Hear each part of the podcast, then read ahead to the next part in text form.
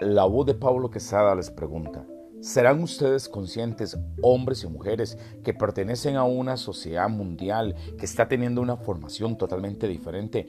Una sociedad para la cual no existen los estándares de medida y no se conoce el producto final acabado. ¿Serán conscientes de mentes totalmente revolucionarias que están haciendo cosas diferentes y como decía Einstein tendrán resultados diferentes?